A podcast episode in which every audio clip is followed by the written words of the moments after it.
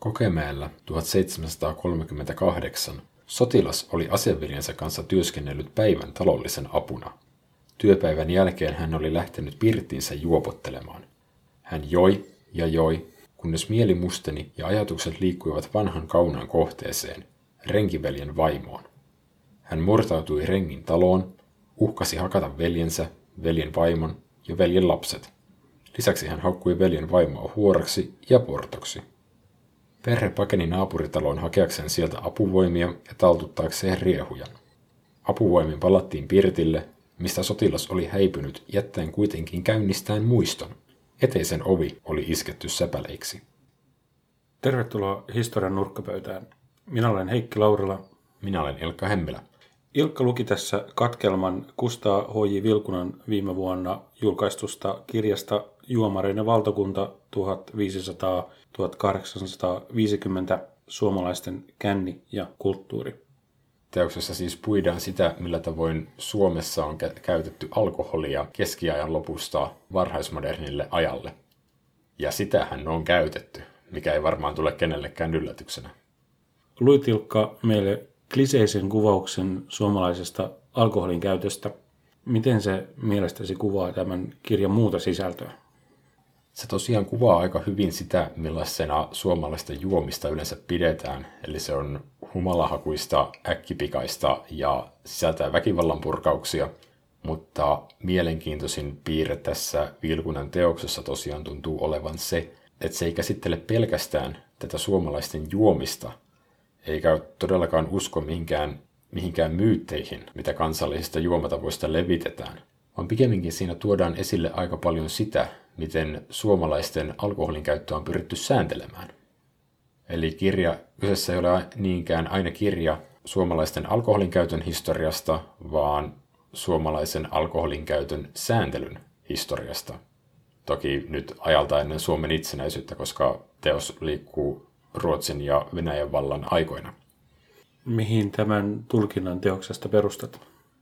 Se saattaa oikeastaan liittyä siihen, että teoksessa käytetään päälähdeaineistona eri oikeusasteiden pöytäkirjoja. Se johtuu siitä, että se on tietyllä tavalla tasaisesti säilynyt lähdeaineisto koko Suomessa. Eli sitä materiaalia siis todella on saatavilla ajalta, jolloin esimerkiksi talonpoikaistot tai muut alemmat säädyt ei tuottaneet omaa lähdemateriaalia. Eli sen oikeuspöytäkirjan avulla on mahdollista päästä käsiksi koko kansan alkoholin käyttötapoihin. Tämä on jossain määrin aika lähellä sitä, mitä meidän muutaman viikon takainen vieraamme Veli-Pekka Toropainen on itse oikeusasiakirjojen kanssa tehnyt. Eli toisin sanoen oikeudenkäyntiasiakirjoista on haettu tietoa siitä, miten yhteisö on toiminut. Se, että lähteenä on oikeuspöytäkirjoja, tekee sikäli mielenkiintoisen lisän, että kun niitä käyttää lähdeaineistona, niin alkoholin käyttö tulee niiden takia esille eräänlaisena rikkomuksena tai rikkomusten yhteydessä. Joo, Kustaa H.J. Vilkunan mukaan alkoholin käytön sääntely käynnistyi Ruotsin valtakunnassa oikeastaan vasta 1660-luvulla. Jos en ihan kauhean väärin muista, niin kirjassa todetaan, että tämä sääntely syntyi kuin papisto, joka moraalivartijana oli huolissaan kansalaisten tai alamaisten käyttäytymisestä ja valtio, eri toimielimet, jotka olivat huolissaan valtion taloudesta, kohtasivat toisensa ja he löysivät alkoholin käytön ja valmistuksen sääntelystä yhteisiä intressejä.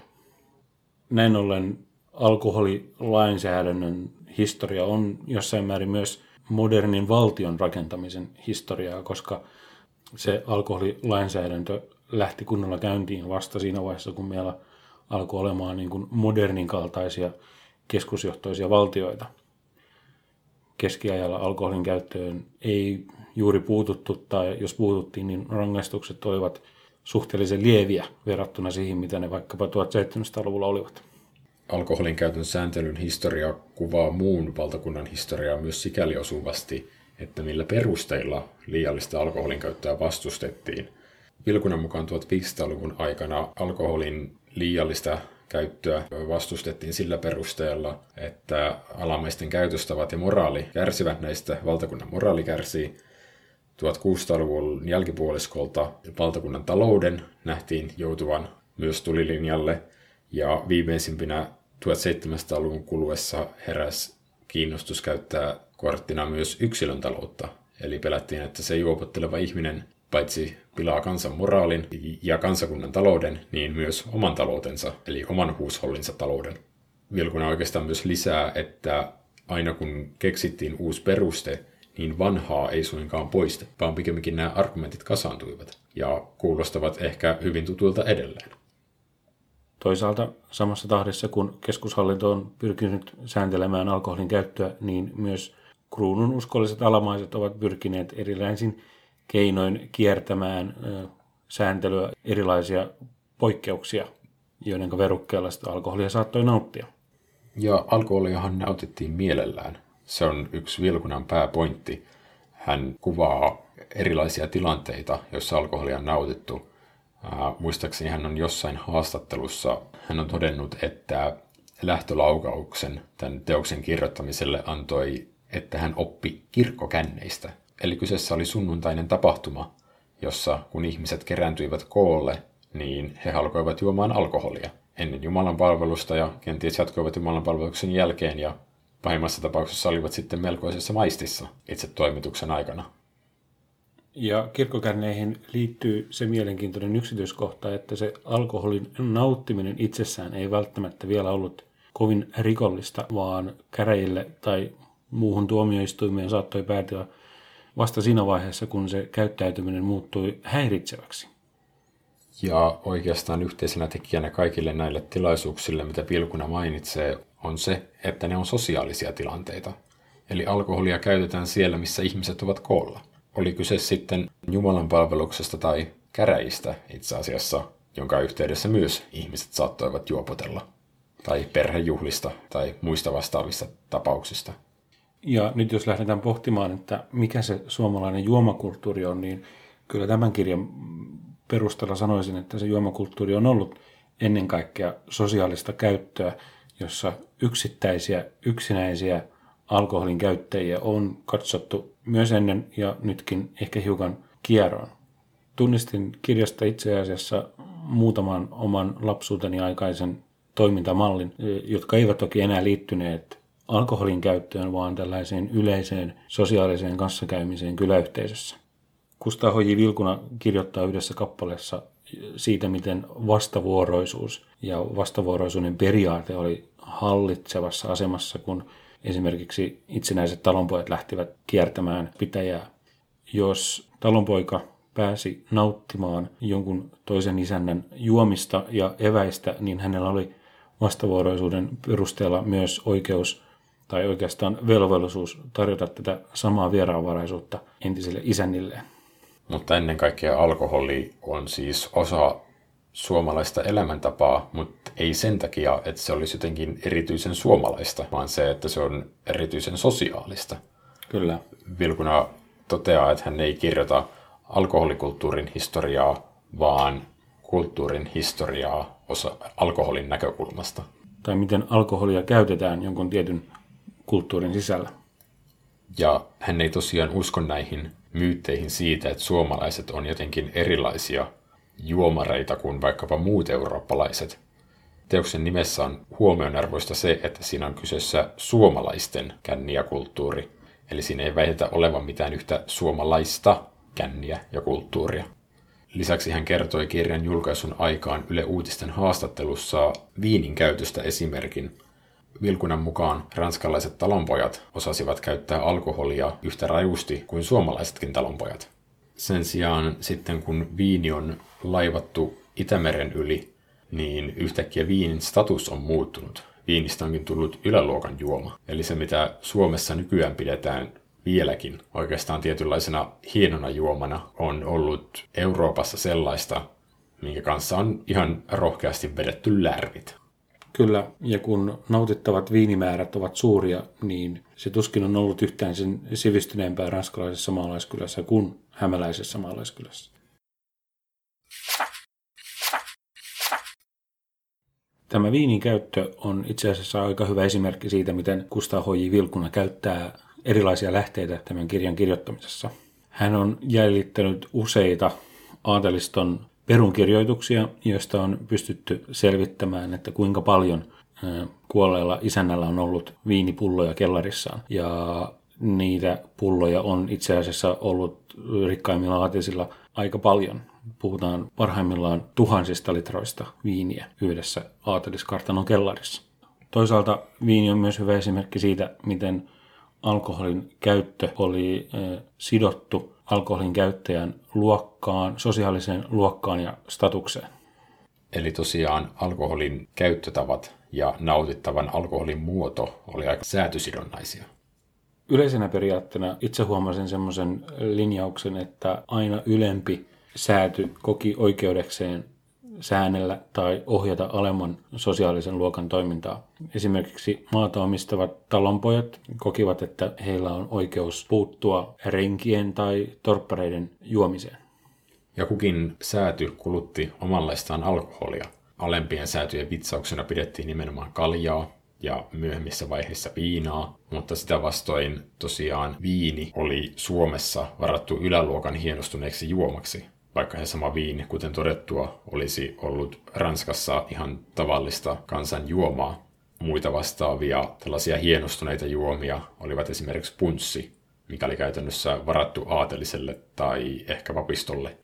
Mutta tämä kontrollin tarve taisi kumminkin loppujen lopuksi lähteä sieltä papiston tarpeesta ylläpitää jonkinlaista moraalista kuria yhteisöissä. Mutta papistolla on toisaalta hyvin ristiriitainen rooli, eli talonpojat ovat kyllä iskeneet takaisin, jos he ovat olleet sitä mieltä, että pappi on elänyt eri tavalla kuin itse on saarnannut.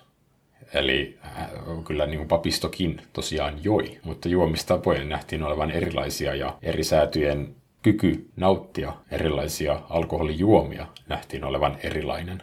Tästä oli itse asiassa kirjassa yksi hyvä esimerkki Talonpoika oli päässyt nauttimaan paikallisen kirkomiehen vieraanvaraisuudesta, mutta oli ilmeisesti nauttinut sen verran paljon hu- alkoholia, että hän oli päätynyt vahvaan humalatilaan ja sitä myötä käräjillä talonpoika puolusteli omaa toimintaansa vetoamalla siihen, että olihan se isäntänä toiminut poppikin lievästi sanottumana humalassa. Popistolla olikin sikäli aika hankala rooli tuon alkoholikulttuurin suhteen – että heidän on suomalaisessa yhteiskunnassa pitänyt toimia tietynlaisessa rajapinnassa yläluokan ja alaluokan välillä. Kyllä, he ovat samaan aikaan seurustelleet paikallisen aatelin kanssa, mutta sitten taas toisaalta he ovat paikoitellen olleet myös rikkaita maanomistajia. Ja taustasta riippumatta heidän on täytynyt olla tekemisissä koko seurakunnan kanssa. Eli siinä on sitten tilanteesta riippuen pitänyt noudattaa erilaisia alkoholin käyttötapoja. Ja samaan aikaan he ovat ainakin osittain yrittäneet hillitä alkoholin käyttöä. Yhteiskuntaluokan lisäksi alkoholin käyttöön vaikutti aika vahvasti myös sukupuoli. Suomalaisen juomarin klisekuvaan kuuluu tosiaan, että kyseessä on yksinäinen mieshenkilö tai sitten miesporukka. Kyllä Vilkunan mukaan miehisyyden yksi määritelmä menneen aikana oli kyky nauttia alkoholia ja ottaa kunnon känni. Toisaalta kirjasta jäi myös sellainen kuva, että naisten alkoholin käyttöä toki tapahtui, mutta se oli tuomittavampaa kuin miesten alkoholin käyttö. Ja siinä mielessä miesten kännääminen nähtiin hyvänä sosiaalisena toimintana, niin naisten kännäämisen oletettiin johtavan perheen totaaliseen rappioon, koska lapset ja karja jäävät sitten hoitamatta. Mutta tämä ei tarkoita sitä, ettei naisillakaan olisi ollut omaa osaa suomalaisen alkoholin käytön historiassa – Muistaakseni Pilkunalla on siellä joitain esimerkkejä, että yksin jääneet naiset, kuten lesket tai merimiesten vaimot, ovat hankkineet itselleen elannon sillä, että he ovat alkaneet valmistaa alkoholia ja myydä sitä. Pitää yllä vaikkapa krouvia. Yhden asian tästä luokkasidonnaisesta juomisesta kumminkin vielä haluaisin nostaa esiin. Vilkunan kirjassa käy harvinaisen hyvin selväksi, että sekä aatelistolla, papistolla että talonpojilla oli hyvin vahva solidaarisuus keskenään. Eli toisin sanoen, jos oman säädyn edustaja päätyi ongelmiin alkoholin käytön takia, niin häntä aina suojeltiin. Paitsi toki, jos lainrikkoja oli syyllistynyt vakavimpiin henkirikoksiin tai omaisuuden tuhoamiseen. Toisin sanoen, eri yhteiskuntasäädöillä oli hiukan eri säännöt siitä, mikä on sallittua ja kiellettyä alkoholin käyttöä. Oikeastaan mielenkiintoisin erillinen ryhmä, minkä Vilkuna nostaa esiin, ei perustu säätyjakoon eikä sukupuolijakoon, vaan ikään. Eli siellä nousee kirjassa esille tällaiset sankarit kuin ylioppilaat ja muu nuoriso, joka on tietenkin aina ollut rappiolla ja viemässä Suomea huonompaan suuntaan tässäkin asiassa. Ylioppilaiden juomatavoistahan puhutaan toki edelleen, eli siis yliopisto-opiskelijoiden juomatavoista. Ja en nyt lähde, olen kenties hieman puolueellinen ottamaan siihen kantaa, että onko se yliopisto-opiskelijoiden alkoholin käyttö liiallista. Ei nyt mennä siihen, vaan pitäydytään ehkä järkevämmässä pointissa, mikä on se, että alkoholin käyttö on herättänyt pahennusta, kun se tosiaan tapahtuu eri yhteiskuntaryhmän toimesta – Eli ylioppilaatkin ovat kaupungeissa olleet tietynlainen oma yhteisönsä, jotka eivät ole enää lapsia, mutta eivät ole vielä ihan täysiä aikuisyhteisön jäseniä. He ovat siirtymävaiheessa, pyörivät paljon omassa porukassaan ja toki kyllä sitten koettelevat rajoja. Toi siirtymävaihe on itse asiassa aika hyvä huomio.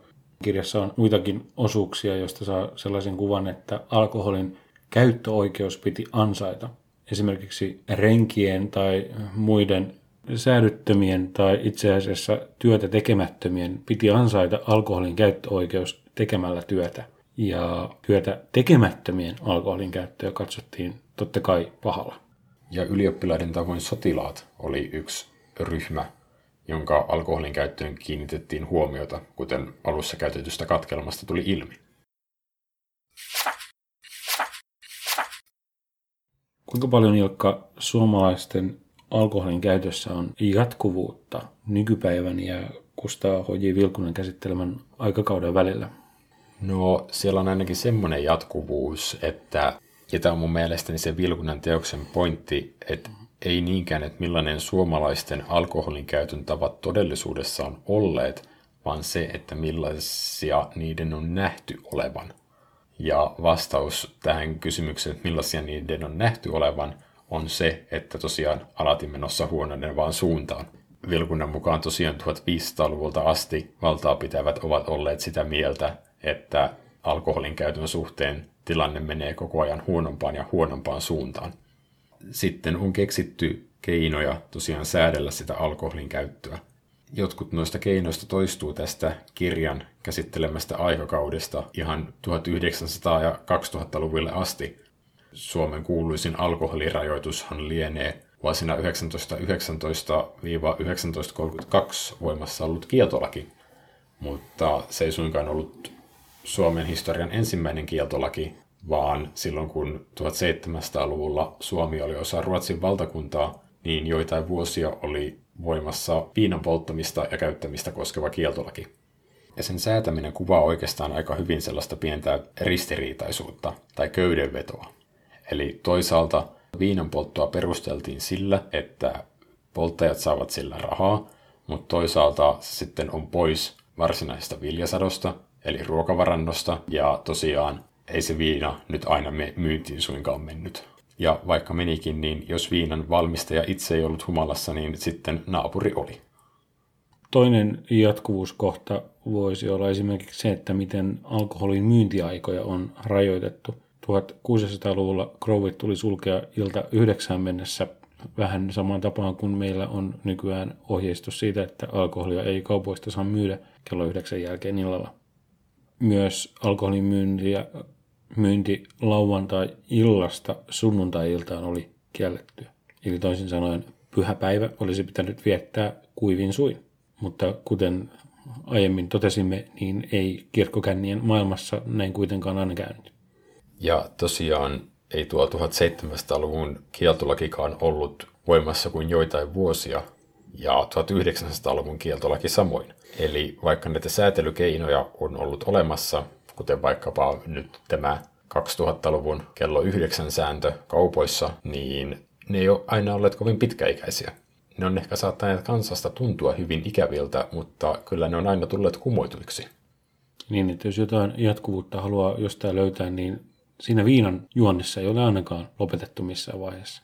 Tässä on aika vahva aaltoliike, että mennäänkö sääntelyn vai vapaamielisyyden ehdoin. Hyvä huomio. Ja sääntelyllä on ikävä kaiku toki, erityisesti nyt kun tässä päivässä hanaillaan sitä, kuinka eletään sääntö Suomessa ja sääntelyä pitäisi purkaa ja pitäisi, ja pitäisi olla norminpurkutalkoita ja ties mitä. Toisaalta olisi mielestäni hölmöä ajatella, että sääntelypyrkimykset syntyy jotenkin pahantahtoisuudesta.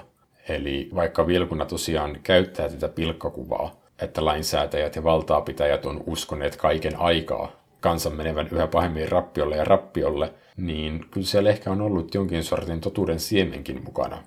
Muistaakseni voisi sillä tavalla tiivistää, että suomalainen maaseutu lähti yllättäen raitistumaan tuossa 1800-luvulla, eli kun tämän teoksen tarkasteluajankohta tulee päätökseen, koska yhtäkkiä pientilalliset lähtivät talvisin metsätöihin sen sijaan, että he olisivat olleet piirteissä kotonaan. Eli joutilaisuus vaihtui työntekoon.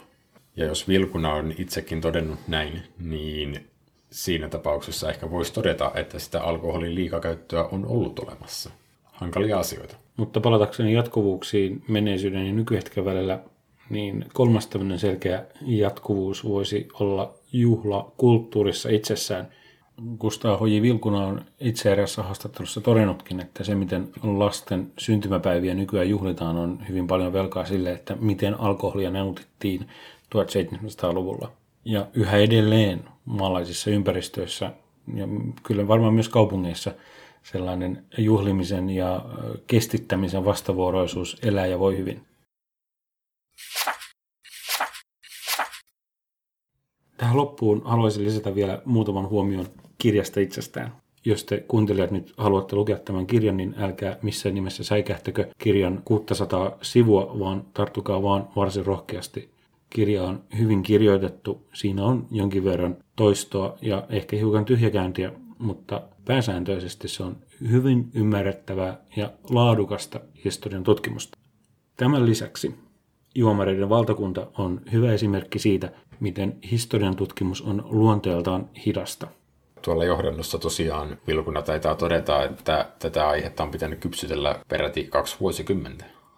Hän on käynyt lähteitä läpi hyvin perusteellisesti, mikä näkyy kirjassa esimerkiksi runsaina käytännön esimerkkeinä menneisyyden tapahtumista ja koonnut niistä eheän toimivan kokonaisuuden. Ja lopputuloksena on tosiaan teos, joka kumoaa aika paljon tällaisia kulttuurisia myyttejä, joita alkoholin käyttöön liitetään, että on olemassa e- jokin erityinen suomalainen juomatapa, joka merkittävästi poikkeaa, sanotaan vaikkapa manner-eurooppalaisesta juomatavasta. Ja omasta mielestäni kirjan arvo tulee ennen kaikkea siinä, että se osallistuu näiden hyvin ambivalenttien suomalaisten juomatapojen uudelleen määrittelyyn. Mm-hmm. Tämähän on aihe, tämä suomalaisten juomatavan arvostelu, joka jatkuu edelleen. Tämän jakson nauhoittamisen ja ilmestymisen välissä on todennäköisesti tullut jo uusi esimerkki. Viimeksi olen ainakin nähnyt kritisointia erästä Helena Petäistön Suomen Kuvalehteen kirjoittamaa kirjoitusta kohtaan, jossa tosiaan väitettiin, että suomalaisten juomatavat on huomattavasti alempiarvoisempia kuin manner-eurooppalaisten.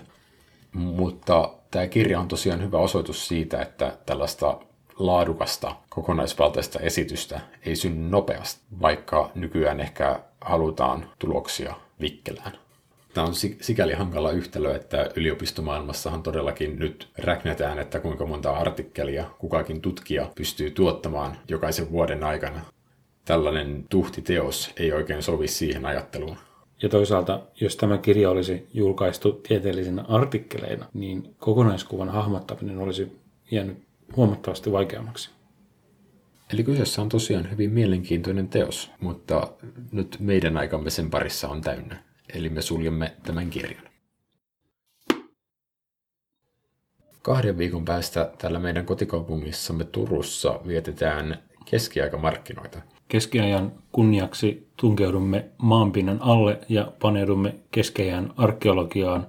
Vieraksemme saapuu Turun yliopiston arkeologian oppiaineen tohtori koulutettava Juha Ruohonen, jonka kanssa paneudumme yllättäviin haasteisiin ja ilon aiheisiin joita kohtaa, kun koittaa perehtyä menneisyyteen, joka edeltää kirjallisia lähteitä.